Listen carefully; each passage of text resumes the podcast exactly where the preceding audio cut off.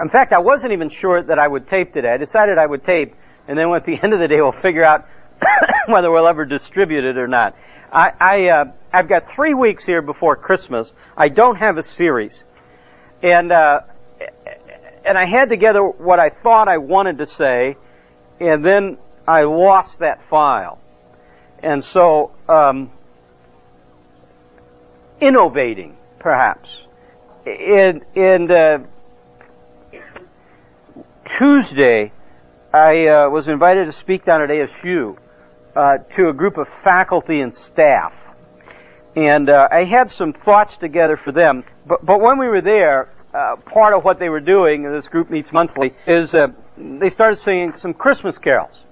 And uh, true to form, they distributed words. And, and last Sunday in church was the first Sunday that we sang Christmas carols. And there's something about Christmas carols to me that when I hear them, they just, they're one of those things that immediately launch me into a, a, a time capsule in, in, reverse. They launched me back to when I was a kid. They launched me back to a whole flood of emotions for me that come with the Christmas carols.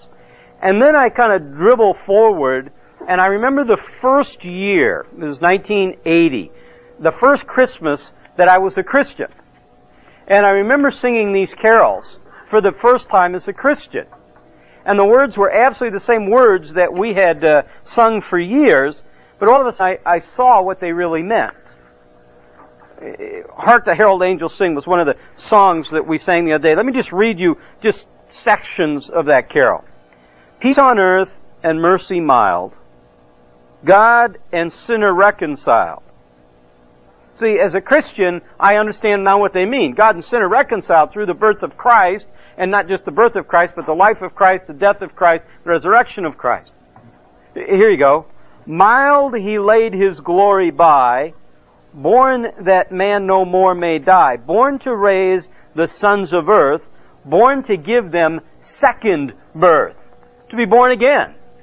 Well, in that, in these carols, what you see frequently through all of them, and it only makes sense because it's the whole idea of Christmas, what you see frequently through all of them is the idea of the incarnation. Uh, God takes the form of man, retains deity, comes to this earth, and lives. That really is what Christmas sets us up for. Uh, Christmas in and of itself, if we just isolate it, stays focused on the birth of Christ. At least in the areas I'm in, I try to never let anybody separate Christmas from Easter. I think they have to come together as a package. The birth of Christ, the death of Christ. As Jesus walks this earth, at one point in John chapter 8, and then again in John chapter 9, Jesus says, I am the light of the world. You've heard that, and you know that. It's part of the I ams that we see in, uh, in the Gospel of John. I'm the light of the world. I'm the bread of life. Uh, I'm the way, the truth, and the life. There's a series of them. But Jesus says, I'm the light of the world. Yet in his teaching in the Beatitudes, in Mark chapter 5, you gotta really bear with me today because I am really struggling to see. I've got a little candle. The problem with this is I'm looking for a bath now and I'm all messed up up here. So I feel like, I feel like Grinch or somebody. I don't know what I am. I can't see. But I'm gonna do my best. Mark, oh, there we go. Mark chapter 5. Jesus is speaking. We know it as the Sermon on the Mount. Okay? And as Jesus ends the Beatitude section of that, here's what he said. You're the salt of the earth, but if the salt is lost, become tasteless, how can it be made salty again? It's good for nothing anymore except to be thrown and trampled under men's feet. That's a whole message. We're not going to do that. Uh, Matthew chapter 5 verse 14. He says, You are the light of the world. Now in John chapter 8 he says, I'm the light of the world. In Matthew 5 he says, You're the light of the world. When Jesus walked on this earth, He was the light. But now you and I are the light. Uh, bear with me here because this gets a little tricky. I want you to see this. Jesus is the light of the world, much like, and when we speak of that light, much like the S-U-N, not S-O-N. We know He's the Son of God. S-U-N. He's the Son. He's the source of light. You and I are light, much like, if you will, a moon. Sounds a little new agey. Thus the candle again. The candle's the key part of today, I think. Uh, sounds a little new agey, but what we're saying is a moon does not have a light source in and of itself. A moon reflects light. You and I reflect the light of the world, Jesus. When he says, you're the light of the world, he's saying, with me gone, you're my hands, you're my feet, you're the visible manifestation of me in this world. You as individuals, us as a church, us as the body of Christ. Now, listen to what he says. You are the light of the world.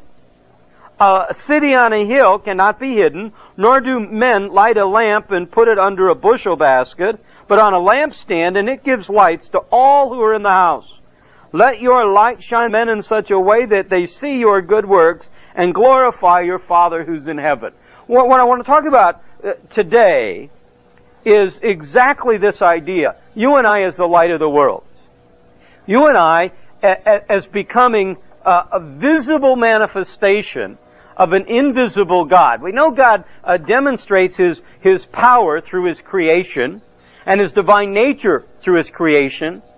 But God didn't just start this world and then walk away. God continues to work in this world and He does it, one of the ways He does it, almost primarily I was going to say, is through His people. So in our life, there has to be, uh, with our life, a subsequent life change.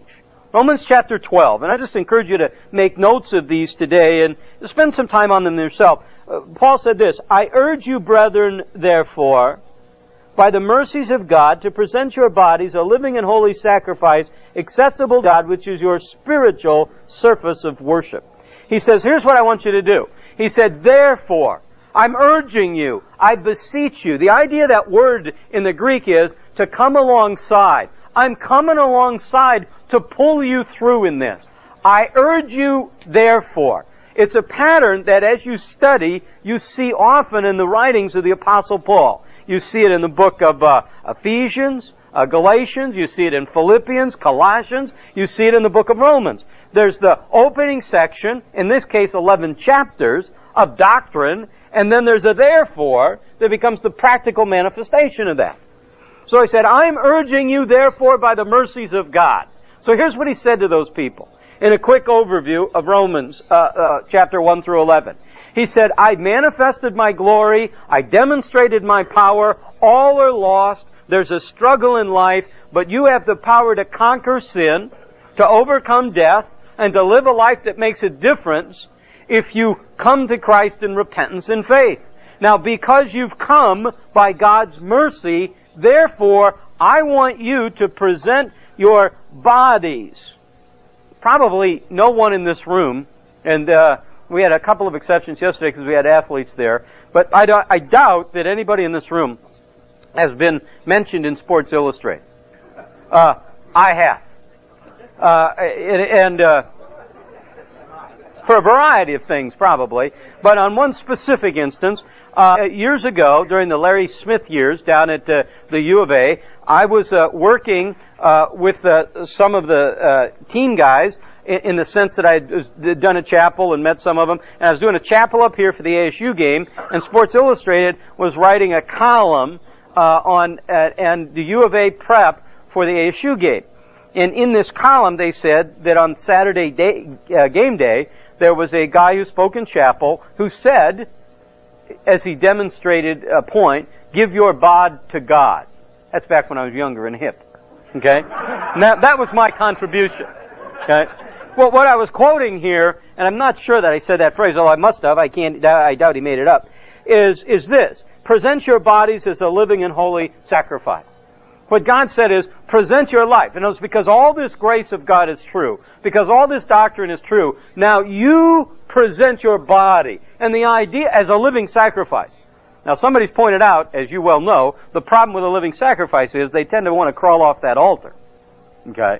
You present your body as a living sacrifice, and the picture here is, I don't come in and say, God, I present my wallet, or I present my business, or I present my family, or God, I present my time at church. I present me, which is a picture of everything that I am. And he says, it is an act uh, by your spiritual worship. One of the translations says it's a reasonable service. The mean, the word literally means it's the only logical thing to do.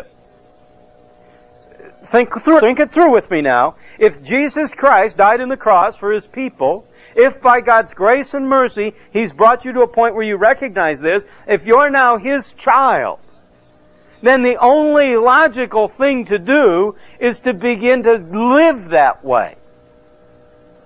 We used to use the illustration, it doesn't work as much anymore, but when the girls were small, I could bring 10 kids in here and line them up, and I could say to you, uh, pick out Sarah. And, and, you wouldn't even struggle. You'd go, what's that one right there with the round face and the little freckles and the little glasses? That's it, Sarah, right there. And I would say to you, how, how do you know that, Sarah? And you would say the obvious, she looks like you. What Paul's saying here, in its real simplest form, is that as children of God, we ought to start to look like our Father. There ought to be a sense in which people look at us and they go, he's gotta be one of those Christians. She, she's gotta belong to God because she's starting to look like Him. By that they mean she's starting to act like Him. Starting to see the world as God sees the world. And that's Romans chapter 12 verse 2. He says, don't be conformed to this world, but be transformed by the renewing of your mind. One of the translations, I think it's the Philip says, don't let the world squeeze you into its mold. Don't be conformed. The idea here, and Paul's speaking of what apparently is a problem that's developed in these Romans, and that is they're starting to look like the world. He's writing this and the language is structured in such a way that it implies that there's already a problem that's developing in these Romans. Well, the application to us is very clear. Don't you start to act like the world. Don't you start to look like the world. Don't let the world squeeze you into its mold. The, uh, I think it's the Living uh, Bible says, don't copy the behavior of the world. Now, when we hear this, we think almost instinctively of uh, 1 John uh, chapter 2. Don't love the world, nor the things of the world, if the love of the world, if anyone loves the world, the love of the Father is not in him. When we use the word world, we use it in one of three ways generally. Either to speak of the planet. Is that what he's saying here? Don't love the planet? Well, no, that doesn't work. Mankind. Don't love mankind? Well, we know that's not it. The third way it's used is to speak of an age or a belief system or of values. That's exactly what he's saying here. Don't love the values. Don't love the philosophy. Don't love the thinking of this world. If anyone loves the world, he says, if anyone loves the world, the love of the Father is not in him. This is interesting. And I don't think, it, it, I'd love to think it was clever. I don't know that it is. But, but here's what he's saying. John is saying, there is a love that God hates. God hates if you love this world. So important for us to grasp this. God's got no problem with you being a, a sensitive to the environment and the planet. God's got no problem with you loving uh, people. In fact, God says, here's what I want you to do positively. I want you to love God, love me, love my word, love people, but I want you to hate this world's system. Now, he comes back and here's what he says. If you love the world system, then you don't love God. So now you gotta do a little, I can't apply that. You gotta apply that in your own life. Verse 16, 1 John chapter 2. For all the things that is in the world, the lust of the flesh, the lust of the eye, and the boastful pride of life is not from God, but it's from this world. What he's talking about there, in many ways, is just evil. The lust of the eyes, the lust of the flesh, and the boastful pride of life. I want you to take a look at this with me. You don't have to flip there. I'll be happy to do it for you. Genesis chapter 3. Genesis chapter, I once did a, a, a talk called the most important chapter in the Bible. And uh, I don't know that that's true. I don't know that he could say that. But Genesis chapter 3, I think, if you understand Genesis chapter 3, it unlocks so many things for you. Because Genesis chapter 3 explains why they're suffering, why babies die, why marriages break up, why deals don't go through, why you get sick, why there's pain, why there's agony. Genesis chapter 3 helps you understand a lot of stuff. Genesis chapter 2 ends with Adam and Eve in the garden. They're naked and they're having a good time. Genesis chapter 4 begins with uh, uh, Cain and Abel and strife and anger and murder. And if you rip out Genesis 3, you gotta go, what in the world happened? What in the world took place? And Genesis 3 is the answer to all of that. Well, it begins with Satan. Again, let me just read to you Genesis chapter 3 verse 1. Now the serpent was more crafty than any of the beasts of the field which the Lord had made. And he said to the woman, Indeed, has God said, you should not eat from any tree of the garden. And the woman said to the serpent, From the fruit of the trees of the garden we may eat, but from the fruit of the tree which is in the middle of the garden, God has said, You should not eat it or touch it lest you die. And God has appeared. God said, listen, and, and, I remember the first time I heard this, I thought, jeepers, there's, you know, here's this tree, and God says don't eat from it, and I'm thinking, there's a real test. But it's not a tree in the middle of a desert. It's a tree in the middle of paradise. In the middle of this lush orchard and, and vegetation. He said, you can eat all over. This isn't about diet. You can eat all over, but don't eat from that one tree. And now Satan comes along and says, gee, did God really say that? Here's what he says, verse 4. And the serpent said to the woman, You surely shall not die. Satan comes dead against what God has said. And then he says, here's the deal. God knows that in the day you eat from it, your eyes will be open and you'll be like God and you'll know good and evil. Here's what happens. Uh, uh Satan comes along and says, God's just, I don't understand why God doesn't want you to do that. Boy, that doesn't make sense to me. I think God's probably a little jealous. That's what it is. I mean, if God really loved you, would He say don't do something like that? Verse 6. When the woman saw, what's interesting, and I, have not been through Genesis 3 for a long time, so I mean, I'm shooting a little loose here. But I remember when I studied it, I wondered, don't have an answer, if there was a time gap between Satan saying this and the woman reacting. I remember one of the great questions we had was, how long do you think it was between the time man was created and man fell? Those are great questions to ponder. My, my sense is not a lot, but I don't know. Now the woman's there. There's the fruit. The word is planted in her mind. And it said, when the woman saw that the tree was good for food, and it was a delight to the eyes, and that the tree was desirable to make one wise, she took its fruit and she ate it. Listen. When the woman saw the tree was good, lust of the flesh, would taste good, feel good, saw that it was a delight to the eyes, lust to the eyes, saw that the tree was desirable to make her wise, boastful pride of life, she took and she ate it. Uh, uh, look at, you take a football team and you put them in a huddle, and you come up to the line of scrimmage, the other side doesn't know the play you're going to run, that's to your advantage.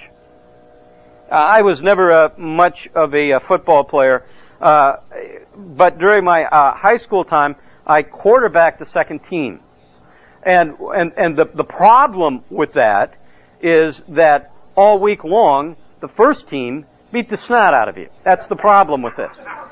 And what would happen is, every once in a while we would run a play, and we would run it successfully. And at the completion of this play, you would hear the coach say, run it again. Well, there was a, uh, there was a problem with that. The element of surprise was gone. So for me, it wasn't particularly hard because I could take the snap and come back, and I'd hand it off, and the running back would go, and obviously this time there'd be three guys right in that hole because everybody on the field knew exactly what we were going to do. And he'd say, run it again. And I, and for me, it was kind of, hey, I just take the snap and give it away. But he'd say, run it again. And I'd look at that halfback and go, oh. Cause this is going to be a long day for him. And the object is, if I know, it's in baseball. You know, when you see that guy and he's just, and he's doing all these things, and they're trying to steal the sign, or a runner on second, you got the catcher down, and he's flashing sign, and the runner on second is trying to steal the sign. The idea is if I can steal the sign, I know the pitch is coming, I've got a huge advantage. Well, I'm going to give you a huge advantage today. Satan is going to come at you, and I can already tell you what he's going to attack you with. The lust of the flesh, the lust of the, lust of the eyes, or the boastful pride of life. That's it. You got his playbook.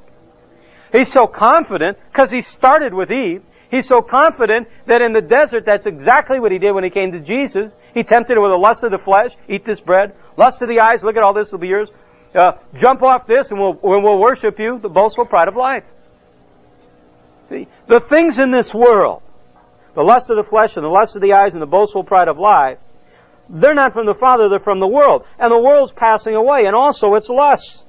And the effort again and again and again is for you and I to understand the things of God. Now, versus, let me just stay on this a second. Versus the things of the world. We, uh, in church are studying 1 Corinthians right now. 1 Corinthians chapter 1, verse 8. Here, here's what Paul writes. I'm sorry, 1 Corinthians chapter 1, verse 18. Paul writes this.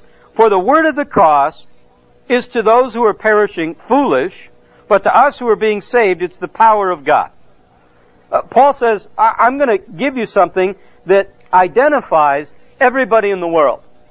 You're either perishing or you're saved. He's talking about the word of, of the cross, which includes all of God's redemptive story, but especially the crucifixion. he says that's foolishness to those who are perishing, to those that aren't Christians.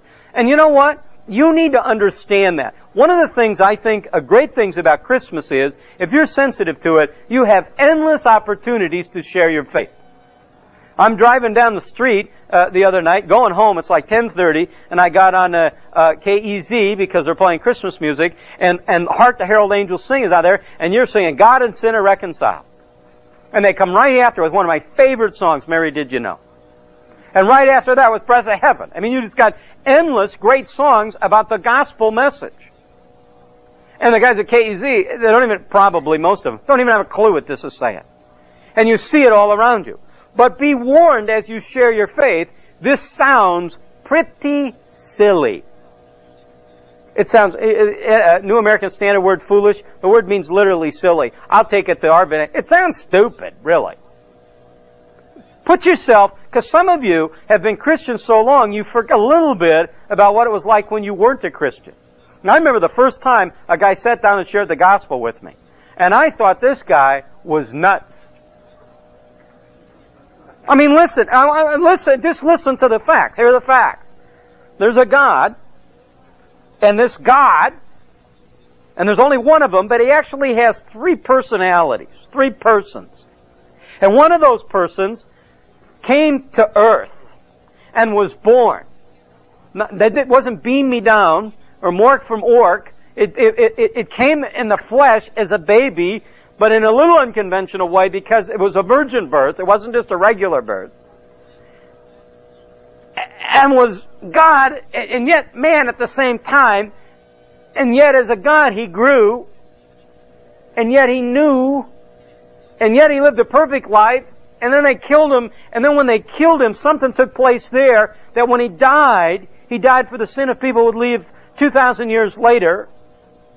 And then they buried him, that's what they do with dead people, and then he rose from the dead.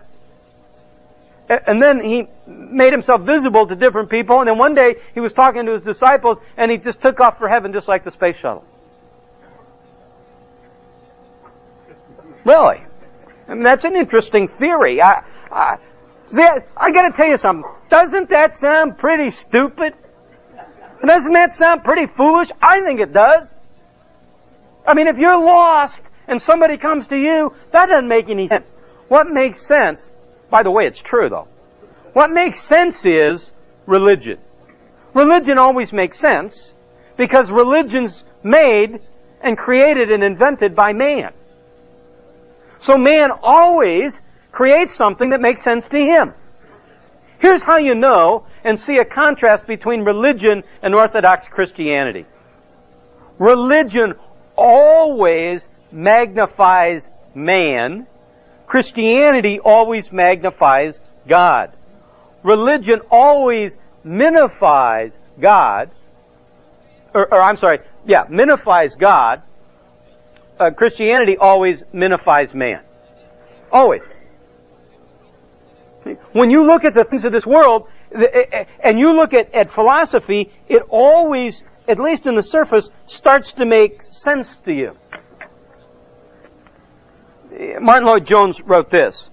The whole drift toward modernism that has blighted the Church of God and has nearly destroyed its living gospel may be traced to an hour when man began to turn from revelation to philosophy. He doesn't mean the book of Revelation. He says there was a time when we were uh, uh, committed to the Word of God, when we turned away from that and to philosophy, all of a sudden, Christianity is tainted.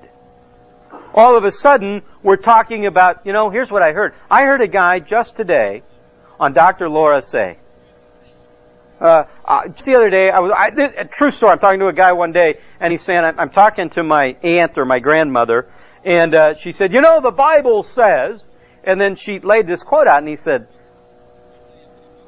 I don't, that doesn't sound right to me. And she paused for a moment and she said to him, you know what? That, that was, that was Paul Harvey this morning. Well, all of a sudden, we start quoting the Bible when we're actually quoting Paul Harvey. I was telling my brother, um, oh, a few months ago, I was uh, at uh, hitting golf balls, and I'm hitting balls, and all of a sudden I recognized the guy down next to me was Paul Harvey. And so he hit a shot, and I said, "Good shot." And he looked at me like I had eight eyes. I mean, it was like, it's like, gee, I think I've heard that before. And get away from me, you little punk, was kind of what he communicated to me. But, but here's the deal: we're quoting all of these people around us, and we're holding them up, and they fail to compete with the truth that God has for us. Winston Churchill said this, because now what we're talking about is knowledge and truth knowledge and wisdom. Churchill said this, Certain it is that while men are gathering knowledge and power with ever increasing speed, their virtue and wisdom have not shown any notable improvement as the centuries have rolled. Under sufficient stress, starvation, tear, passion, even cold, intellectual frenzy, modern man, we know so well, will do the most terrible deeds, and his modern woman will back him up. Vance Packard says it this way, a person can be high in learning ability and memory and still remain a fool. The two do not add up, either to brilliance or wisdom in thinking. Until someone comes up with a pill for wisdom, we might better aspire to become more humane than a more brainy society. Here's what they're saying. We get all this human wisdom around us, and it's foolishness. That's what Paul's saying. It's foolishness laid down to the wisdom of God. God's ways are higher than our ways. And when we look at this whole issue of salvation, we understand that salvation is from God. So that now, here's what we're saying. Tie it, try to tie it together here. Okay? Because, therefore, by the mercies of God, you present your bodies as a living sacrifice. Don't be conformed to this world, but be transformed by the renewing of your mind. That you immerse your mind. That your life action begins with a change of belief. That as your mind changes, your life changes. What we're talking about is the gospel. And I guess what I'm saying to you in this time of the year is what the apostle uh, writes for himself in Romans chapter 1 verse 16, where he says, I'm not ashamed of the gospel for it's the power of salvation to everyone who believes, to the Jew and to the Gentile.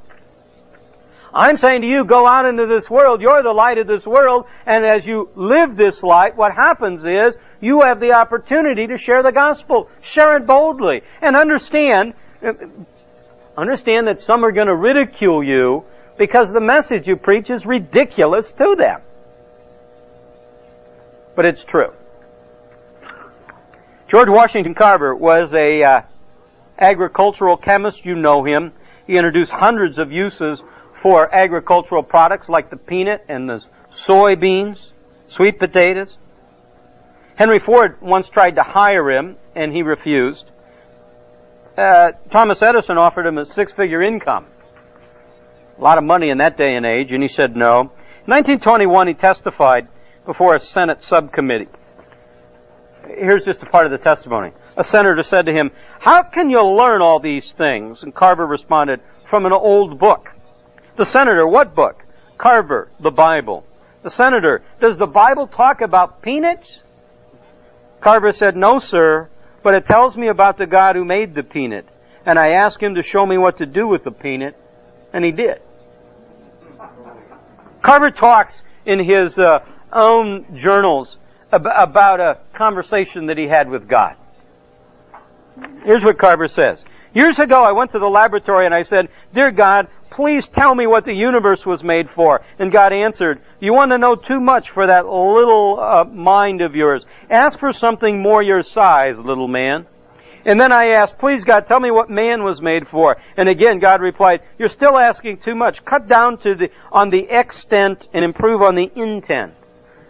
So I said, Please God, will you tell me what you made the peanut for? That's better, but even that's infinite. What do you want to know about the peanut? God, can I make milk out of the peanut? What kind of milk do you want? Good Jersey milk or just plain boarding house milk? Jersey milk. Then Carver says, and then God taught me to take the peanut apart, to put it together again, and out of that process has come forth all these products. See, the foolishness of God is beyond any wisdom of man. You need to understand, and I don't know where you go when this meeting's over. I don't know what office you go to or what industry you're involved in, uh, or whether you just go uh, back home and you're about the, the very hard work of being at home. I don't know. I know this. The greatest asset you have in the rest of your life is the revealed Word of God. See, this is what you take to the marketplace. I just don't really know, and, and there's benefit.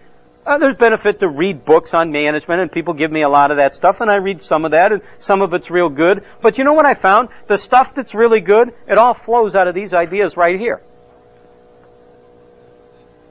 Tom Peters revolutionized customer service with the idea that it was important to serve the customer. Well, really? I got kind of got that right out of here. Jesus said, I didn't come to be served, but to serve. See, these principles in your life are the greatest asset you have.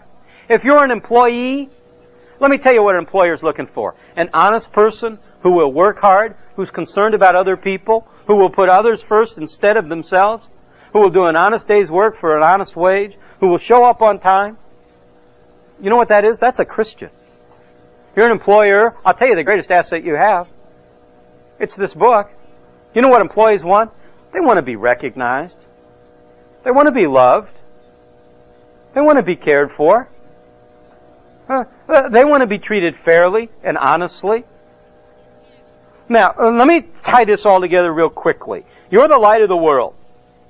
Why is that important? Let me give you four things, and we've got, according to my clock, about six minutes for it. Number one, when we're the light of the world, it glorifies God. That's what we heard in Matthew chapter 5. Remember what he said?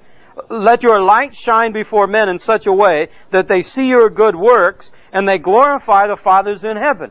So now people see you. They see you live a Christ-like life. They glorify God. They're drawn to Him. They look at you and they say, there's something different about you. There's something unique about you. How often have you been in a setting and you can just see somebody, maybe hear him say a few words, or watch how they act, and you go, that guy's gotta be a Christian. She's gotta be a Christian. Look at the way she's handling that. And so you can come along and say, you know what, it really isn't me. You know, I'm naturally not like this. Uh, my natural tendency is not to get mad, it's to get even. But God told me to forgive and, what you're seeing that you see as good, that's God in my life. Uh, you're the light of the world, and by being the light of the world, it glorifies God. Here's the second thing. It gives evidence that you're truly His. In Ephesians 4, Paul said this, I therefore, the prisoner of the Lord, entreat you to walk in a manner worthy of the calling to which you've been called. He said, uh, I want you to walk and talk and act like the calling that God's placed in your life. And the calling that he speaks here is the calling to salvation. There's debates that rage in uh, theological circles. And I gotta tell you, I don't really get this debate. This debate uh, goes along these lines. There's a side, it's a very strong side, that says all you gotta do is believe that Jesus is who he said he was, and he's your savior, and you're in heaven. There's another side that says, yes, when I believe that He's who He said He was, indeed He becomes my Savior, but He also becomes my Lord. And so the debate boils down into its real simplest forms is, does my life have to change in order for me to go to heaven? It seems to me the, Christ, the, the, the scripture doesn't stutter. The scripture says, obviously there'll be change in your life. He said, I want you to walk in a manner worthy of your calling. You will walk this way. And then he says this, do it with all humility. I, I presume this is true, but I came across this yesterday. In his uh, footnote on this passage, MacArthur writes this, Humility is a term not found in the Roman or Greek vocabularies of Paul's day. The Greek word was apparently created by Christians. And I read that and I thought, wow. In other words, we come along and we say, you're to be humble, and they say, that word's not even in our vocabulary. The essence of Christ and who He was, where He says, you have the mind in you that was in also, also in Christ Jesus, and it was a mind that was a serving mind, a humble mind. I bring that to the secular ideas, and they say, we don't even, we don't even think that way. I thought that was a great picture. You go out into this world, why we have a word for humility, we don't have much of a definition for it. We go to a conference and the conference says, look out for number one, look out for you, you watch the bottom line. You better get some security around you. You better tighten this business down. You better get by the door so if somebody walks out with a product, ah, ah, ah, you better get some cameras in here. You better tighten this baby up. You better get this thing secure. You better look out for yourself. Don't you be, you better cover your tail on this one. And Jesus comes along and says, you know what? You better just serve. Let me say it again. We don't even have that word. I just, I think that is so cool. Well, that's not even in our vocabulary. What in the world are you talking about? I want you to see that's how foreign the Christian message is when it's lived out to the world. It doesn't make sense. When Jesus says, you want to be first in my kingdom? What would we say? Well, you better get a degree, better work hard, better really grind, put in more time, climb up that ladder. Don't be afraid to nudge that guy off because you want to get to the top. Jesus says if you want to get to the top in my kingdom, you do it by just going to the bottom and serve. See, when you begin to be the light of the world, you give evidence that you're truly His. Here's the third thing. Now you become obedient. Colossians chapter 1 and Colossians, uh, verse 10 and Colossians chapter 2 verse 6. And we don't have a ton of time, but both of them basically say this. You now begin to produce fruit, and the fruit is a picture of the obedience in your life. Glorify the Father in heaven, you do it through your good works. I'm now obedient, so in my life, my life begins to change. There's that little thing, those little bracelets, WWJD, what would, what would Jesus, I always thought it was what would Jimmy do, Buffett, but it's what would Jesus do. What would Jesus do? And then we have this whole thing, what would Jesus do here? And, and, and uh, I guess. But, but, but where it all breaks down for me. So Jesus comes along and sees a blind man, here's what he would do. And he heals him. Well, that doesn't work for me. I can't do that. See, the question is, what would Jesus have you do? Now, the implication is a fine one. Think about this. What's the Christ-like thing to do? That's the issue. And that becomes a driving force. I had a guy the other day and he said, uh, uh, I, I, just want I'd like to meet with you. I want to tell you, I, I want to know what Jesus wants me to do. And I said, well, that's easy. And he said, well, don't you want to hear the problem? I said, not really. And he said, well, well, but how do you know? How can you tell me what to do if you don't know the problem? I said, it's real easy. God wants you to obey Him. That's what God wants. He wants you to obey Him. And he said, well, no, no, it's deeper than that. He said, I'm trying to figure out, well, where to go to work, where to live, da da da da da. And I said, well, God wants you to obey Him. And he said, well, God doesn't talk about it in here. And I said, perfect. Then do whatever you want to do. If God doesn't have an opinion on it, then why don't you do whatever you want to do? And, and, and I saved him and myself an hour. Okay? Just go do whatever you want to do. This isn't that hard. You see how this works? It's not that hard. God wants one thing from you, His obedience. If He ha- uh, your obedience. If He hasn't spoken to it, then you make sure your life is squared away and then you do what you want to do. Because He changes your wanter to conform to His idea. Here's the last thing about this. When you live this way and you're the light of the world, you become a witness. That's hopefully how this begins to ties together. Uh, Colossians uh, 4 2 Devote yourself to prayer, keeping alert with an attitude of thanksgiving, uh, praying at the same time for us as well that God may open uh, open to us a door for the world so that we may speak forth the mystery of Christ. Verse 5, conduct yourselves with wisdom toward outsiders, making the most of every opportunity. Let your speech always be seasoned with grace, as it were. He says, make the most of every opportunity toward those who aren't Christians. Uh, do you understand that, that you're to take this gospel message to the world? You're to proclaim it. You're to live it. But if your life, if your life and your action does not match that speech, they're going to write you off as a hypocrite. I'm to be the light of the world because it glorifies the Father. It gives evidence that my life has changed. It demonstrates obedience and it comes to this very point. It's the door that God uses frequently to open the hearts of other men and women in your sphere of influence.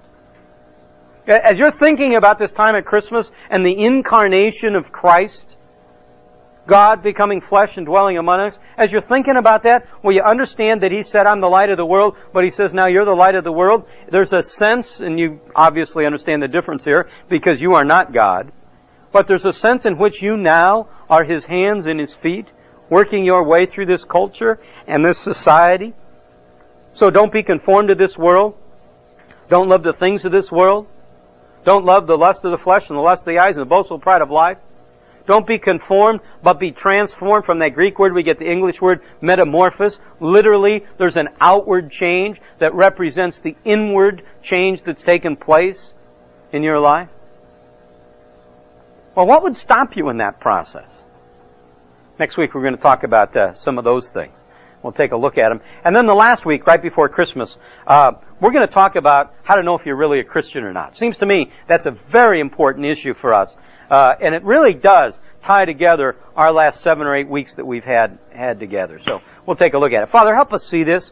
Take this word, apply it to our heart. Thanks for the men and women that are here today. It's uh, that time of year where it's dark in the morning and nice and cold, and that bed feels awfully good. God, thank you that for whatever reason in their life, you brought them here today. God, I pray it was a time that was beneficial to them and that you use to open eyes and hearts, to build into their life a mindset that says, I'm different. I'm different not because there's something valuable in and intrinsically valuable of me, but I'm different because the Creator God of the universe indwells me now through His Spirit because I know His Son Jesus in a personal way. God, that's my prayer. We pray it to you this morning in Jesus' name. Amen. See you next week.